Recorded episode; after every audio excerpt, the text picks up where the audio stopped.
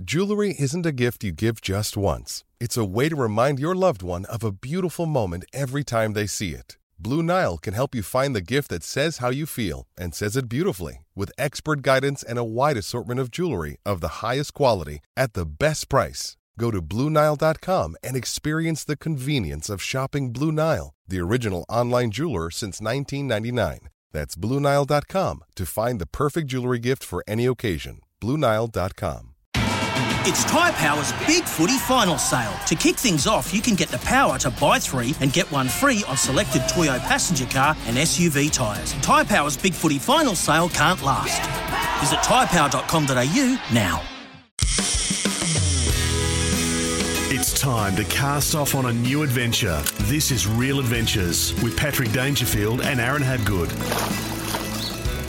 Good morning and welcome to Real Adventures from wherever you're listening right around the country. Patrick Dangerfield and Aaron Habgood joining you this morning to talk all things fishing, boating, and the great outdoors. Good morning to you, Redmond. Good morning, Patrick. It's a little bit uh, fresh on the willy out there, isn't it? We've seen the change in Hasn't weather. it been?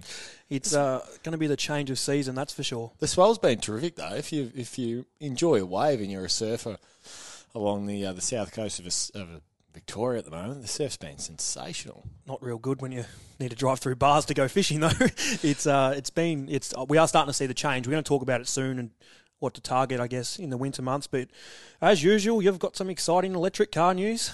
No, before we uh, before we get into a bit of a news around the four x four industry, we've got a massive show uh, ahead this morning, Redmond. We're going to chat once again. These barrels of fishing incredibly well, but we're catching up with uh, a young man, Mitch Johnson. He's a West Australian, and he is travelling around Australia at the moment in his uh, troop carrier. And he's basically going from fishing destination to fishing destination. He doesn't have a boat. He jumps on with his mates and his socials, Gone Fishing on YouTube, it's one of the most incredible YouTube sort of files you'll see, Redmond. Some incredible captures. I think I'm on fire. That's a couple of good guests in a couple of weeks. I'm, ta- I'm taking this one. I It's met taken four years, but you've, your, your contribution to the show is really starting to improve.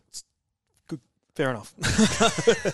All right. I, I met Gorney down at Port Mac last week when we were chasing barrels, and I did see his beautiful barrel, which we're going to talk about soon. So we won't give too much away. But he's a fantastic fella, and I'm just a little bit wee jealous of what he's doing right now. So that's going to be a cracking chat after the, I think after the break or the one after. It is. So living the dream, travelling around Australia is what we want to be doing.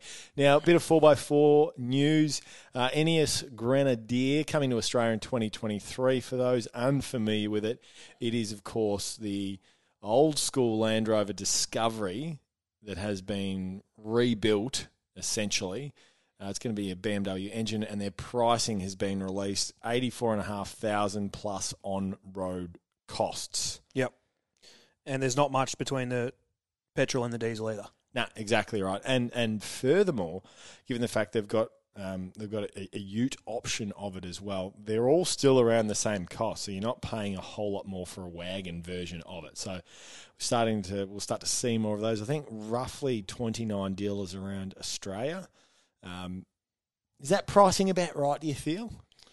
I mean, that's Or- that's where majority. Can you put this into perspective? How big is this car? It, it is literally exactly like a 19 Yeah. mid 90s Land Rover def, uh, dis, uh, Defender. Righto. It's the exact same car. It's. Pre- I think it's pretty cheap.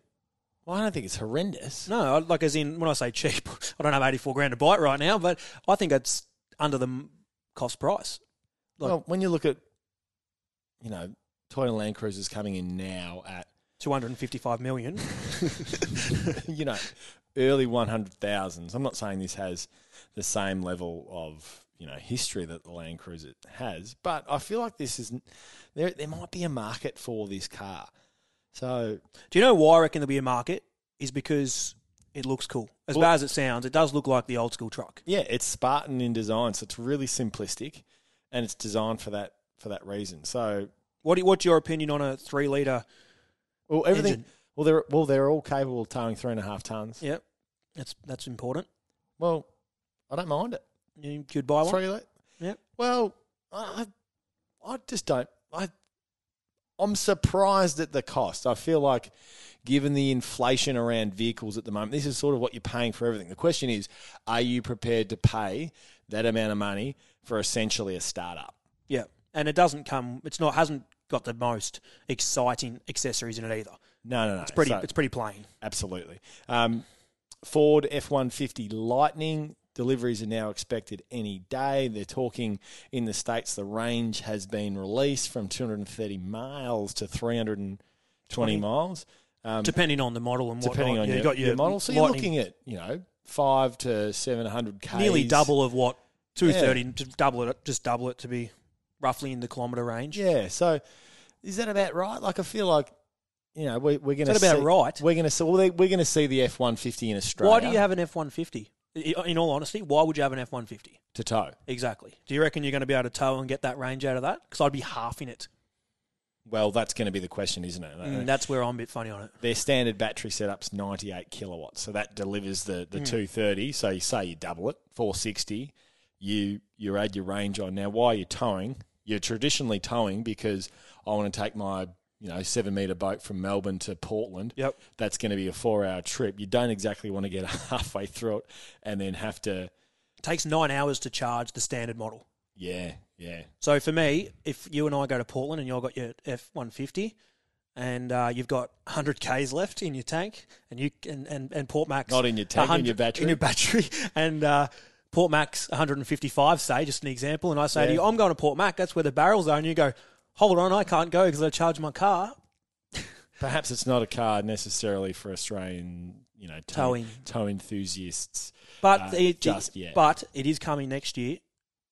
It is. the, in the uh, Well, it's coming to the States, not coming to Australia. We're going to see the 150 in. Um, 2023. yeah, but I'm talking, we're not going to see the electrified version. Oh, sorry. Yeah, yeah, yeah. Um, there's been a massive uh, shrimp discovered, Redmond. It what New- was it? A It was new, a, a new species. It's ugly. Not only is it ugly, but it's freaking huge. if I was something, that'd be me. Bright and orange. it is massive. So it's a new species, which is uh, measures more than eight measures more than eight centimeters, nearly twice the size of its uh, nearest relative. So a little bit of science for real adventures this morning. well, this has found six thousand meters deep, which is three point seven miles down. Yeah, okay, so it's not going to be super relevant for um for fishing. Probably Oh, no relevant to our listeners either. I was about to say swordfish. I'll tell you what, our man Mitch Johnson, he's got a cracking story about a swordfish He, as well. he does, and I filled you in a little bit of it at the start, at the start of the show, just before we started, and I couldn't remember the fine details. So I'm actually excited to hear it again because was a couple of jamos later at the pub when he was telling me the story. So I'm actually looking forward to hearing that again, uh, and also something very unusual. And when I say unusual, not really unexpected. The giant squid that washed up at Cape York. Oh, that's um, that's scary. Twelve meters long. That's a that's a big um, it's a big fella. So Cape, when- Cape Town, Cape Town. Uh, sorry, what did I say?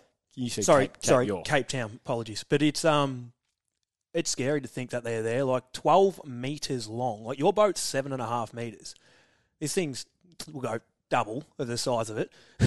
It's such a shame that we don't see a huge amount of vision. Obviously, it's so deep. I'm great that I don't see these things. I'm Yeah, happy. you know, when you talk about, you know, we've often talk, uh, we often speak about swordfish being the ultimate, penultimate game fish, but you know, within those depths, you know, they're mingling with with giant squid. Fascinating. When you catch species of fish, for example, uh, mako sharks, swordfish. I've seen photos, and you see sucker marks. These giant sucker marks on the yeah. face of Yes. sharks and on the face of swordfish, it actually freaks me out the hell out. Like, have you, you you've caught a lot of arrow squid out in the ocean? they are absolute pricks of things. Well, there They're was so aggressive. it was doing the rounds on social media last week. There's someone had caught a uh, arrow squid, and there was an arrow squid sitting in behind it, attacking the squid that was already Yeah. hooked. Like it's incredible to think how aggressive. I uh, I was fishing off Marlo one time in the south east side of Victoria with a couple of good friends and Big Robbie, good friend of mine, and he's out in the side of the boat. Uh, tr- we're trawling for kingfish, and I was rigging up a rigging up an arrow squid, and as I'm putting the hook through the top of the arrow squid, the arrow squid like stands up, like they're trying to bite you as they do because they're aggressive, and I like flicked it off my hand, and it landed on the catch bag that had all the fish in. And Robbie, I don't know if he was reorganising it, what he was doing. But somehow crawled onto his leg. It took a chunk out of his calf. Oh, you kidding? He never forgives me for that day. And that's not a lie. It literally took a whole, like a bird, like a bite mark out of his calf. And that was me trying to hook it. And I flicked it off. And because the kingfish were going nuts, I didn't even look at it on the ground. I just grabbed the next one out of the tank to go. Ah! And Robbie goes, what the, a few other swear words in there. And what was that? I'm like, I'm so sorry. Sorry, mate. it was the narrow squid just bit your leg. And he's like, Jesus. So back to what I was saying. Imagine seeing one of these things in the water when you're Oh, no. spear fishing. And some of these swordfish that you get out of Lakes Entrance, Mallacoota, and, and we speak of these fish because they're currently being caught in crazy numbers. Well, not crazy numbers, good numbers now. well worth heading yeah, out to catch yeah. one, I should say. And I see some of the sucker marks that are like 50, bigger than 50 cent coins. I do- That's a big sucker. I, I that is a big sucker. I do think that when, like, obviously at the moment, southern bluefin tuna are going nuts, and you have these um, these divers that jump in and, and go spearing for them. There's a lot of depth underneath you. You don't know what's under there. Did you see the photo during the rounds during the week? One of the guys was spearing just a local tuna, and he jumped in the water. And I'll try and find the photo for you, and I'll try and describe it now. He jumped in and said in his thing, "I understand that there's sharks in the water. We understand that's part of the Yes. part of the game." The risk. As he's getting out with his tuna, the bronzy was probably like three, four meters long.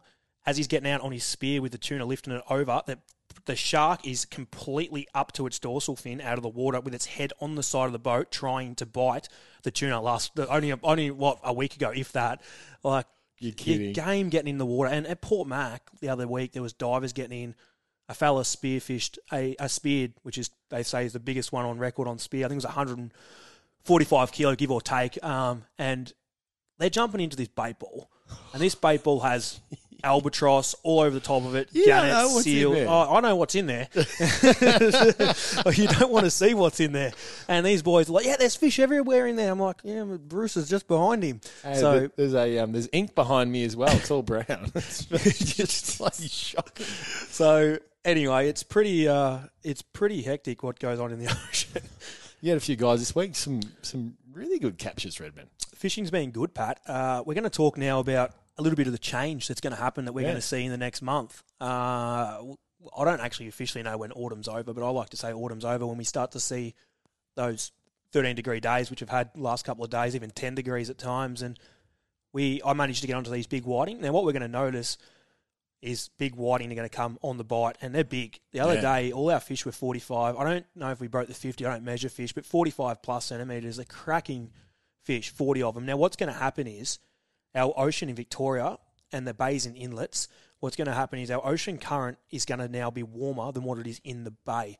Now, I remember you can cut and paste that for South Australia as well. yeah, it'd be very similar. Yeah, Yeah. yeah. So the ocean, the ocean's what is going to be warmer, and fishing closer towards entrances for whiting is going to be the more productive in the next month because is that because of the nutrients that the ocean's bringing in? or it's the warmer water. So the the bay the bay is stagnant as such. So it might only hold between ten to twelve degrees, where the ocean probably won't get much less than thirteen to fifteen at times. Um, it cha- depending on how cold this winter is going to be, it'll be interesting to see. But it, I'm tipping it's going to be cold. But it's going to be the the Thanks, fish. Jane Bunn. but one thing that I'm really fascinated with is these bluefin are a 12 month of the 12 months of the Yeah, year there's species no now. season now, is Mate? They're still out there in massive numbers Yeah. off South Australia. And I'm talking Victor school fish. We won't talk yeah. about the barrels at the minute, but school fish. Yeah, Victor's still going good. We're going to talk a bit in the wrap up about a few areas. Port. Mac fishing well. Obviously, there's, School fish. there's been a random sort of captures Polo Bay sort of region, but nothing. The school fish at the rig at Apollo Bay are in plague proportions uh, on the rig. Long way out. Yeah. Plague proportions. Well, that's the thing. Eaglehawk Neck at the moment in Tasmania, and we'll, we'll cover this in the um, Whip around. in the whip around. But the the challenge has been getting the real big girls to bite because there's so many school tuna. Even when they're doubling the size of the skirts, they just That's- can't. They can't get through these schools. That's the exact issue at Portland and Port Mac. Port Mac's a little bit different now, but like two weeks ago, you, you're running 10, 12 inch skirts, trying to dodge them. literally. And Yeah. these schoolfish, and they're without, when you, I target a fish, so I don't go out chase a barrel and go, oh, how cool is this? We've got a schoolfish. Yep. If I wanted schoolfish, I'd set up for schoolfish. I'm Yeah. targeting what we want to catch. Mate, they're a pain in the backside when you get a fish, like a schoolfish on a 50 wide, and you've got to wind it in, and it tangles with other lures, and Yeah. you're not there to catch them. No, you're, you're specific with what you're going after. Exactly, targeting. But it's great to see because out off even Barwon Heads right now, tuna everywhere, literally everywhere. No one's chasing them. They all Yeah. think it's done. It's not done. I had a mate that fished. I haven't been out there, but a mate that fished. I think Monday or Tuesday, and he got his bag limit of six, no worries, and released another ten. from Yeah. sort of eight kilo up to twenty. So if you want to chase a fish, get off Barwon Heads. Got a massive show of real adventures coming your way this morning. Like we said off the intro, we've got a great story. Mitch Johnson, like plenty of Australians uh, around the country at the moment, packed up the swag, packed up the troop carrier, and he's travelling right around, fishing the you know premium destinations right around the country. Some absolute bucket list fish. After the break, uh, we're going to roll around the country and find out where's hot when it comes to the bite. There's A few plenty of questions to answer as well. plenty of tuna in South Australia, got plenty of questions. The rock lobster in uh, in Western Australia as well. So it's a huge show coming your way this morning. Don't miss any of it. We'll catch you on the other side of the break. You're listening to Real Adventures with Patrick Dangerfield and Aaron Habgood. Welcome back to Real Adventures. It's time to find out what's biting in your part of the country. A few notable captures this week, Redmond. Yeah, it is, Pat. And one thing that I've been waiting for, and a lot of New South Walians have been waiting for, is that a word? We'll go with it. New South Welshman. Same thing. the yellowfin tuna sort of showed their faces up at Burmese. So they're in that 500 to 1,000 fathom mark, which is quite deep. So roughly double the length, just give or take, obviously. So quite deep on the other side of the shelf, but the yellowfin have showed their faces. No, nothing up at JB, Wollongong and that yet, but they have showed their faces there, and they're a bit late compared to last year. It's going to be very interesting to see what happened with the longliners out wide, uh, literally stacked up out of Bermagui. Uh, Kingfish? Uh, Sydney Harbour. It's land based. I don't know if you've seen those photos during the week. Yes, Some yep. cracking on sluggos. They got some fish up to 10 kilos. So that went, they were going really well in the harbour. I'm not sure how long they're going to hang for, but it is super exciting to see. Heading to South Australia, just a quick mention. I'm going to talk just a little bit about those tuna. They're still in ridiculous amount of numbers out of everywhere. But Vic- Port Mac in particular are those big barrels. Oh, the barrels out of fishing Port Mac. extremely well. Queensland, Tweed, if you're fishing anywhere around the Tweed, running tide right now, some of the flathead they're getting there are huge. Tailor, flounder, and they're getting some other fish that must be caught all the time in Queensland. And I can't work out what in the hell it is. So if someone knows what it is, it's a triangle looking fish. Send me a message, please, because I sound like an idiot. Thanks, David Attenborough. That's um, that's real. That's really official of you. Yeah, well, uh, apologies, but it looks cool. The lobster pat in WA, uh, 60,000 tag lobster released for uh, science studies, scientific studies. Yes. Uh, basically, ran for four years. Now, they to do research because the quotas came in uh, in 2010. So they want to study the behaviour of the rock lobster to help increase captures and decrease the cap, whatever it needs to be done. So that's pretty exciting. 60,000 have been tagged, and a lot of research have gone into that program regarding the West Coast rock lobster. But This was key to when the fishery was moved to quotas in Yeah, 2010. yeah.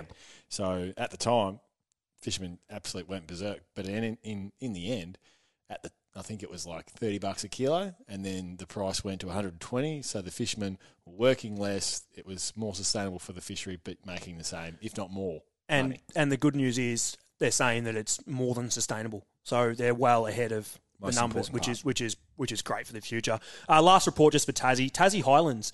Now it's somewhere where you and I want to go to do our trout fishing.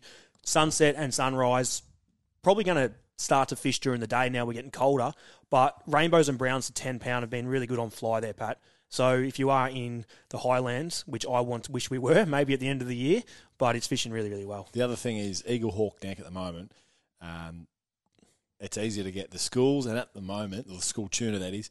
But the big the big girls have been really difficult to capture. So they you're seeing these huge southern bluefin tuna, but they're just not biting at the moment. So it'll be interesting to track that over the Won't be won't be far away. Yeah, won't be far away. to really get them going. And that's what's biting in your part of the country, Redmond. Let's get to the social club. We take your que- questions each and every week from social media. Um, send us a direct message on our Instagram, our Facebook, or better yet, download our Real Adventures app. Patrick, how much input did you have on the design of your dash of your Northbank 750? Cheers, Mitch. Mitch, You uh, didn't. I did. Yes, I I delegated. it's very uh, important part of leadership is good delegation, and I delegated to Aaron. No, uh, Northbank had actually redesigned their dash with uh, with feedback essentially from consumers and from anglers, and and given everything now is leaning towards maxi size screens, you're looking at you know minimum minimum twelve inch screens, uh, and if you're going to have a twelve inch, you really you're, you're going two of them or in my instance, put a 16 inch in there. So you liaised a lot with Rob, um, given I was sort of busy through oh, Rob and Andrew from from Melbourne. I wanted to put two screens in your boat, and I still do. I, still do. I, like having the main screen. So It how much input? neat. A huge amount. Yeah, Yeah. it was. It was. You know, that's. I think if you're going to design a boat from the ground up and you've been fishing for a while, you sort of know how you want things planned and, and you know where it all sits. they changed the design to do with to do with like the reflection as well. Because remember how it was a pain in the backside Yeah. with the reflection from the sun on the But angle. You're sitting at the back of the boat. You're trying to look Can't and see see, the screen. Yeah. You know, that's why a lot of a lot of boats have dual screens sitting at the essentially at your transom because of the tilt of the dash. But luckily for the way that mine's set up, you can you can get a pretty good grip of it. Um, G'day, boys. Love the show. Aaron, do you think it's worth installing a leaning post for game fishing? Cheers, Kane. Yes, I do. Uh, removable though? Or can, Yeah, hundred percent can you- removable. You yeah, yeah, remove yeah, I'm 100 assuming. 100 percent. You can remove it. Um, I think they're younger kids, especially Yeah. if you want to get them a barrel. Uh, I plan to be doing it with uh, the little man himself. When I get him out in the water, I'd love to have a leaning post so he can lean into it, and I don't have to hold him. Yeah. I think as a safety aspect, I think as in I fight some of these fish in horrid conditions, and I always have Kane or someone on the back of the boat, uh, Sturzy, or whatever, holding the back of the, the harness, like when it gets rough, just because they're falling all over the shop. Where if you put if you can put a leaning post in, six So- meter boat, whatever it is, You're pushing your backside essentially into the leaning post, hundred percent, rather than digging your knees or your Into the feet gunnels. underneath the gunnels. and leaning into it, and then when the fish gets closer, you can walk towards it. But I, I think as a safety aspect, it's very, very important. But I also think as a uh, convenience side of it, I think it works really well too. Being able to take it out of your boat, which most of them are, especially in trailable boats. Nice work, Kane. Uh, Stacey, what's your favourite ever fishing show, boys? Love the show. Cheers, Stace. River somewhere. I'm going. I have to say, I think Worsing as a kid, I'll never forget the day I watched him catch a heap. I can't remember where it was, but I remember me and Cam, my brother, watching him land Samson fish somewhere. And as a kid. Samson That was the one fish I wanted to catch. Yes, I remember you talking Remember about this? I did it. until you went to South Australia And I and, did you it. thought, I did it. But geez, they're not as good at fighting fish as kingfish. No, not even close. I was spewing. so, so I'm going to have to go with Paul. I think Paul's done. I, Lee Rayner's show's always been fun. Terrific, That's yeah. the Paul's is more of an entertainment show. Catches some wonderful fish, and Lee's was that sort of Technical side. Technical side. So Yeah. it was two different shows, and Great point. I don't know. I love the both of them. I think as that were the two shows that sort of in Victoria where I got to watch uh, watch them most weekends. A river somewhere for me. You've always harped on about that. I love it. I've, I've, I bought it on iTunes. And Black and is- white in it. almost Rob Sitch, Tom Gleisner, ABC. Like, I look back now and watch it, and we've had the boys in the show. It's terrific. It's great chat, chat, and on our um, if you want to search it up, it's on our um, Podcast. on our podcasts. The, it wasn't about necessarily the fishing. It was about the story, the places they went, um, the the comedy relief between them, the relationship that they clearly have. They're, they're great mates and, and obviously spend a lot of time fly fishing. But that's just one of the great fishing shows. I'd love them to to bring it back out, Redmond, because In there is- colour. There's there's something special uh, about it. That wraps up our uh, our questions for the week in the social club. If you want to join in the conversation, then make sure you send us a direct message. Ask us anything you like. We'll do our very best to get back to the questions that people send in each and every week.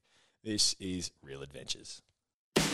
Gearing up for Dometic. Dometic Patrol, an icebox with a sense of adventure. Everything you need for adventures, big or small. Mobile living made easy. Dometic. It's time for gearing up for Dometic. Enjoy the great outdoors with all the comforts of home with Dometic. Our special guest this morning, Aaron Re- met, like uh, all love stories do, you and I, Redmond. Aaron met at the boat ramp. Uh, Mitch Johnson, an electrician by trade from Esperance down south in Western Australia. Thanks for joining Real Adventures, mate. Oh, thanks, mate. Cheers for having me. Talk us through the the plan of, of no plan, pack up the troop carrier, and it's time to head around Australia. Yeah, mate. So, oh, well, really, I just sort of got to a point in my life I didn't really know what I was going to do anymore. So I just sort of thought I'll hit the beach to start with and um, just decided to sort of head east from Esperance. Um, yeah, just sort of chasing Mulloway to start with and then sort of kept making my way along. Finally hit the border after about a month. Um, got back off the beach and then, yeah, just sort of been targeting a different fish as I go along. Now, you've been documenting your trip gone fishing on YouTube. Tell us about gone fishing because you obviously know your way around a rod because the captures that you've had, some of the biggest kingfish you could imagine, Samson fish, you caught a massive southern bluefin tuna last week, you name it, you're catching it at the moment. Yeah, it's been pretty unreal, mate. I um, yeah, I didn't really expect it, but I think I'm pretty dedicated to it. So I just stick at it until it happens. Really, um, yeah. So I suppose the goal to start with was a, a big um, Dewey or Mulloway. Take us through beach. that. Take us through that story because I've heard the story, but take us through how long you were on the beach for and what you did because this is fascinating.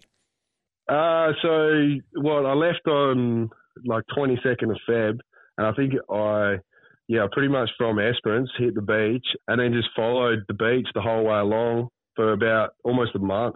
yeah, it took me to get off the beach. Um, I, yeah, it was pretty extreme. Like, went through some pretty bad storms, got the bottom end of a cyclone at one stage, and then, yeah, pretty much just followed the weather along, and wherever I could fish, I did. Like, I just used my maps on my um, HEMA maps, and yeah, just spent the whole time off road didn't see anyone, didn't didn't come across too many people, and then yeah, just kept fishing. You haven't taken a boat with you on the trip, but I trawl through your socials and your YouTube channel, and there's plenty of shots in boats. How's that happened? I think just socials, mate. Just I, it's the same way I sort of met you, just talking to people at, at different areas along the way, and I think people just uh, yeah, real friendly about it, and I've sort of been lucky enough to been able to get on some real adventures offshore. Um, I think yeah, people like targeting fish like me. Sort of we we all seem to like get along really well. So I've sort of been lucky enough that yeah, I got to go out and chase kingfish for a bit there. Yeah, so that was pretty extreme. Um, and then same with the tuna. I sort of just someone hit me up and said they were going to chase them, and I just went, well, do you need someone to come on board? So I just jumped in and did a trip down south. Ended up he had to go home, so he left me with the boat. So I spent a few weeks. Yeah, I sort of fixed his boat up for him, did a bit of uh, electrical work on there so that I was safe, and then yeah, just spent a few weeks chasing tuna until I finally got one. Now, a bit of planning it needs to be involved in these trips. Uh, probably, or does it, Aaron? Or, I was going to say probably not, actually. But you, I did get to see the weapon, the troopy that you had at the boat ramp. Now, you've kitted that out yourself because you're a handyman. Take us through the car and what's involved in that because you need to be able to do some cool stuff in it. Yeah, well, I think because I wanted to go so remote, and I think I like the idea of just being off grid a lot more than just the normal sort of stuff. I sort of set it all up so it could all be self sufficient. So I've got um, two sort of fridges in there. I've got the Redarc system with a backup battery, sort of 200 amp battery, um, inverter. So pretty much I can charge all my cameras, run all the fridges, solar panel on top to charge it. Um, and then same like this week had an issue with my front battery, but I've got stuff to charge the battery. You know what I mean? Because you got to have everything you need. Same with the winch on the front just pretty much anything I could do. So if I got extremely bogged somewhere, I was hoping that I'd still be able to get out. So is the reason is half the reason behind the troop carrier as a choice of vehicle, given um, we obviously know the history of troop carrier, but compared to a lot of vehicles currently, there are sort of less technological advancements around electronics, meaning simply there's there's less that can go wrong with the car in the middle of nowhere, and if you need to roundabout fix it yourself, you There's can an electrician. Bush, you, can do anything. You can, lot, yeah. You can bush mechanic. No, it is. Well, I think growing up in a small town, you're pretty lucky where you sort of learn a bit off off other mates. You have mates that are mechanics or mates that are sparkies or, or fitters or whatever it is, and you just sort of everyone seems to help everyone out. So I'd learn a lot off I suppose, older mates and guys along the way. So the the thing with the Troopy, it was the same. It was sort of a troop carrier or a 79 series for me, just because of the practicality. Like you said, you can. It's just a few hoses, a few things like that. They can pop off. There's not as much electronics and all the stuff like they have in all the newer cars these days. I think as soon as they put the V8 inside the Troopy, I was a lot more keen on it. It's sort of just having enough power to get you through everything, and then being the Troopy eh, eh, and being by myself, at least you got somewhere you can get out of the rain and get out of the weather sometimes and just be inside the car. Yep. Now, number plates. He's got number plates, Patrick. I know we've all got number plates, but he's got pretty cool ones. Take us through the number plate story. Yeah, so the number plates, Yeah, it's, uh, so it's actually it was my dad's number plate growing up. The whole gone fishing thing. Um, I suppose when I started putting stuff online, I I didn't really have a name or anything like that to go with it, and I'm probably my dad's biggest fan. He's a fisherman himself, so he always had the gone fishing plates. And as a kid, I actually had a little fishing trolley that me and my granddad made that uh, was like gone fishing too. When I sort of got into the socials, I gave it the gone fishing name. And then sort of before I went to take off, the old man sort of come in with a bit of paperwork one day and said he wanted to sign the name over to my car. And so, yeah, it's not, I didn't really do it like an advertising thing. It was just, it's more of a, a hand me down, I suppose. Like, yeah, so got the old man to thank for that one. You've nailed a Southern Bluefin tuna last week. What's next Yep. on the menu for your adventure? Because it's starting to get a little cold in Vico at the moment. is it heading north? Yes, what's is. what's next on the uh, agenda? Uh, well, I'm sort of thinking Murray cod. I think Murray cod's a good one to tick off the list. Uh, even a trout, something like that. Like just change it up a bit, go a bit inland, see a bit of uh, different countryside, and maybe go on a few different adventures. But yeah, I'm thinking Murray cod, and then probably I'm not too sure yet. Maybe go overseas or or head further up north and go chase some marlin, something like that. The troopy's that Um, good. He doesn't actually. He just drives to Fiji. yeah, no, yeah, the Fiji thing could be a bit of fun. Um, but yeah, this it's sort of just everything just keeps rolling one after the other at the moment. So I think I had the old um, well when I first left it was um, a fifty pound mulloway was sort of the goal, and then once I ticked that off the list, I was I'd caught big kingfish back home, but I'd never got one over sort of the fifty pound mark, which fifty pounds around the twenty four kilo, something like that. Um, so then I was able to tick the 50 pound kingy off. Um, And for those And playing at even- home, that's like hooking a freight train traveling underwater. freight train. Yeah, it is. Well, I actually destroyed a one a diver that I was using one day because I just I locked the drag up so hard that it, it pulled the whole insides of the lure out of the lure. There's a Um, great there's a great photo of this on uh, on Mitch's socials. Gone underscore fishing fishing with an N. Um, it's actually amazing looking at that photo because, like I said, it's literally ripped it out of the lure. That's the power of these fish. Oh, they're ridiculous, mate. Yeah, I'd say pound for pound, they'd they'd have to be one of the top by far. Like I've caught big GTs and I've caught dog doggies and stuff, but um, kingies are just real smart with the way they do it. They'll they'll turn around, they'll aim straight for for the reef or for a rock, and then even when they're near the boat, you'll think that you've caught them. They'll start swimming at the boat, and then everyone will be like, "Yep, we've got it," and then it'll turn around and just disappear on you quite quickly.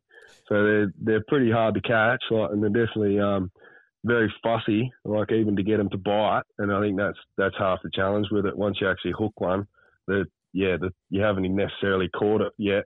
It's it's just starting. So Now, what I find fascinating as well, there's two more stories, Pat, before we let him go. Hope we got time for this. I'm making it happen. I want to talk in a minute about the swordfish that you caught because you're out for about 44 days chasing these swordfish, which we're going to talk about. Just quick. But, Yeah. but I need to ask, you're living off what you catch too, food wise. yeah, yeah, mate. Yeah, I think um, just because I want to prolong the trip as long as I can and just keep it going, I've sort of uh, yeah, whatever I've eat, I've been catching. Even when I was on the beach, obviously for a month, you can't really have um, a lot of veggies and things like that. So there was, I think, the main sort of veggies I took that survive is like raw beetroot, red cabbage, sort of uh, sweet potato, and then fish. Whatever I could catch, I'd eat. So a lot of gummy sharks, a lot of bronzies, a mulloway here and there, um, and then same kingfish, and now obviously tuna for the rest of my trip. Probably, there's, yeah, there's a lot of tuna. um, um, let's last story. We have a bit over time, but it's well worth it. Swordfish out of Esperance. Take us through that because I know you put a note on your car or something. Be, be, I've got to be. If I'm not back by here, blah blah blah. Take us through it. Oh yeah, so me and a good mate of mine, Jethro, he's an absolute animal when it comes to fishing. He he makes anything I do look silly, to be honest. So we um, sort of had a plan that we wanted to catch one off the south coast a few years back, and um, we took my 5.9 meter poly out to the shelf and sort of drifted around for oh, was a three day sort of thing. We start got out the first night, drifted the night, the next day. Um, and then, yeah, we were lucky enough to end up hooking up. Had a sort of four hour fight with whales, bloody everything jumping around. The the spot we went to is actually more um, Bremer, which uh, yeah, they get a lot of killer whales there. So we sort of waited until we heard the killer whales had left, and then we just decided to see what would happen. So yeah, we were lucky enough to get a monster swordie. And you left a Um, note on your dash before you left in case uh, Yeah. you got stuck out there for a few extra days for people to Yeah, so come in search. the- Yeah, the, so I left a note on my car saying we'd be back by Wednesday, two o'clock or something. Um, and where we were, there's not many people in WA. Like uh, it's very spread out compared to the East Coast. So yes. we there wasn't very many people in this town, but I didn't want to scare anyone from the caravan park or something. So, but then we ended up hooking up at about two o'clock, and on our way, sort of when we were planning to come in, we thought, oh, we can be an hour or two late; it won't be a problem. Um, so I was able to send messages to my old man back in Esperance, and he was able to ring the caravan park, then go change the number on our. Uh, change the note that I had on my car so that because we didn't get back in till about I don't know nine ten o'clock at night, and then um, same thing. We ended up one of the Pilchard boys there. We ended up rocking up to theirs the next day and and going, oh, can you weigh this fish for us? Because there's no weigh stations or anything like that.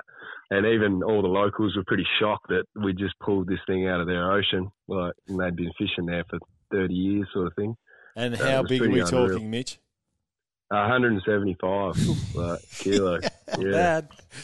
Yeah, it was a bit big for the little poly. It didn't quite fit, but uh, yeah, somehow we managed it. It was uh, yeah, that was probably fish of a lifetime, I think, by far. There's been a few, but that one's got to be right up there. Mitch, we've loved chatting you, uh, to you this morning on Real Adventures and following uh, your story on socials. If you want to follow Mitch on Instagram or his YouTube channel, make sure you head to Gone underscore fishing. Mitch Johnson it is his name, and it is just the tiles on fishing shots is, is something out of National Geographic. It's quite extraordinary. Mitch, thanks again for joining us. No, thanks a lot, lads. Nice to meet you. That was gearing up for Dometic Mobile Living Made Easy. Reds Review for Club Marine, Australia's leading provider of boat insurance. It's time for Reds Review, our product review of the month. Thanks to, or of the week rather. That's thanks. Come to, on, we're uh, better than that. Thanks to Club Marine. And we've spoken about uh, this company before, Railblaza. They're out of New Zealand, and we're reviewing specifically this morning their tackle caddy console. Now, I think you're having a dig at me, realistic, because all my cup holders are always full of crap. Exactly right, and I think that's that's relevant for everyone, Redmond. Now, the beauty of these is they've got a whole range of different holders, whether it's lures, whether it's um, pliers, extra mono, you name it. So they it holds um, two Plano uh, Series three four hundreds tackle boxes. So it holds three tackle boxes. There's slots for pliers, lures, as we said, phones. Um, it's easy to assemble. It also attaches Redmond. This is the thing that I like about Railblaza. It attaches to their uh, star ports. So the star ports are the things that you screw into your boat and then you attach your, your rod holder to. Now these attach to exactly that. So in order to put it and attach it to your boat, all you simply do is screw those into your boat. So you can either put your tackle caddy there or you can put your rod holders there. You can screw them into uh, cool boxes and everything, All of it. Yep. literally. So and they just mount in. So you can you can buy that adapter, the actual star adapter, like you said, not necessarily as a rod holder. You can buy it to, tr- to literally drill into the side of the boat if you want, not actually in the holder itself. Now, They're universal. That's the beauty of it. yeah, universal. And you talk a lot about Railblaza, and to me, I've all And we pay for it. This is not a plug. Oh, yeah, not a- for yeah, free. not a plug but in the slider. it's just a great product. what I like about it is it's plastic. Yeah, I think that's the more of the fact. It's yeah. The wearability, everything breaks on, you know, on my boat, and it's actually plastic and it's durable, so it actually will last forever. So definitely get one of these if you want to be a bit more organised. In particular, around the actual baitboard station in itself. That's where I would be running it. For more information, head to www.railblaza.com. That is Red's review for Club Marine. That was Red's Review for Club Marine. Insure your boat or jet ski with Club Marine, Australia's leading provider of boat insurance. Check the PDS to see if this insurance is right for you. You're listening to Real Adventures with Patrick Dangerfield and Aaron Habgood. Welcome back to Real Adventures. It's time for Red's tip. We're talking about fitting your harness properly. Now, I'm assuming we're talking game fishing, not rock climbing. Yeah, we are. Not bad, Pat. You know, some some That's of a dad joke, some mate. Of the, You some can't of the- laugh at that. Some of the conditions I fish in, I wish I had a harness that tied myself into the boat like rock climbing. But mate, the amount of people that I see fishing for barrels and swordfish and every marlin with their harness just put on so poorly, uh, the bloke's back on the rod must be going to snap. And I can I I can totally understand the point that you make around fitting, uh, fitting it properly because when I caught my 135 kilo Southern Bluefin tuna, honestly, you set up the harness for me that it was honestly it was easy to fight. Yeah. The way that you positioned me in the boat, I could sit back in the harness. Get your butt, you know. it was easy. Yep, and But it is then if it's you- on properly. But then you see some people, and it looks Some- like you're gonna like you pull a, you're gonna rip a disc out. it has two parts to the harness. Let's paint a little picture here. Has a part that goes around, I guess, the your kidney sort of area, and it's got to be tight because a, a 130 kilo fish pulling underneath the ocean, don't have to pull it it's going to work your gear. You, so you need it to be tight. There can't be too much movement. So around your top of your kidneys, and then around your butt cheeks, at, down the bottom. It's like sitting in a bloody chair. That's literally what it's meant to be. The amount of people that I You see, You can YouTube this. Oh, you can just the amount of people I see with the two straps literally around their back, Yeah. and the fish is just yes, he's yes, he's holding the rod to you, but it's making your life hurt. Like it's hard work. So if you do see it slipping up, because they do slip up, and I know, remember you fighting your fish, I just walk down, I'd basically grab your ass and Yep. give it a pull Pull down, it. like pull Yep. it down. If I had to loosen it off and pull it down, I will, and then tighten it back up. Yep. So I was on the rod for three hours. Well, no, I wasn't. I'm not stupid enough. Sturzy was on the rod three hours last week, and I just kept when it slipped up because he's got pants on. It does slip a little bit. I just kept pull, Kane pull it down, tighten it up, and just because it does make it easier for the angler. So put your harness on properly, and if you do see it slipping up, take the ten seconds to fix it because the, the poor bloke's back is going to be uh, going to be sore the next day. Beautiful work, Redmond. Now the flying gaff, I need some help. I know I've- you do. I've I've got a few issues with birds in my lawn at the moment, and I love my lawn. It's really important to me, but at the moment, the Well, you want my gun? the no, Or cut that. because I did find that if you shoot one of these birds, it's like a fifteen thousand dollar fine. But these cockies at the moment, They're not the black ones, are they? no, no, like the the oh, white actual ones. And what's the pink ones called? Galahs. Galahs. You're a galah. And the galahs don't move, mate. You can walk up to a galah, and it's like that they know that you can't do anything to them. You can't net them. just, I'm just picturing this on your back lawn there. They, they, they treat you with contempt. But I need something, whether, I don't know, people have said there's beetles in your lawn. I need something to pour on my lawn so they will stop destroying and digging holes because at the moment it looks like a mine site. It's like they're excavating and they're f- they're within they're like deep. Robbie told you to put plastic bags on poles around the lawn. Have Mate. you done that? and doesn't work. oh, and I've tried uh, I've tried high claw fluorescent stuff, which people recommended me. Bought it at Bunnings. You know what they use that as, Redmond? Seasoning. So it's like it. it's added an extra tang to it, and there's more cockies. Bit of paprika. So if you've got something for me to stop cockies and uh, AK forty seven. what are the pink ones called? Galahs from attacking my lawn. Please send it into Real Adventures because they're doing my head in at the moment. Can you put a permit in for? and I don't want to cop a ten thousand dollar fine because they're protected or whatever. It's it's it's a struggle at the moment. What are they eating your actual lawn? Yeah, well, they're digging the crap out of my lawn, whether it's trying to get a bug underneath it. But I, oh, I tell you what, We're eating kangaroo poo. oh, they'll be eating something. Can you wrap the shell up? Thanks for listening. Sorry for blabbing on. We'll see you next week to talk more fishing on Real Adventures. It's Tyre Power's Big Footy Final Sale. To kick things off, you can get the power to buy three and get one free on selected Toyo passenger car and SUV tyres. Tyre Power's Big Footy Final Sale can't last. Visit tyrepower.com.au now.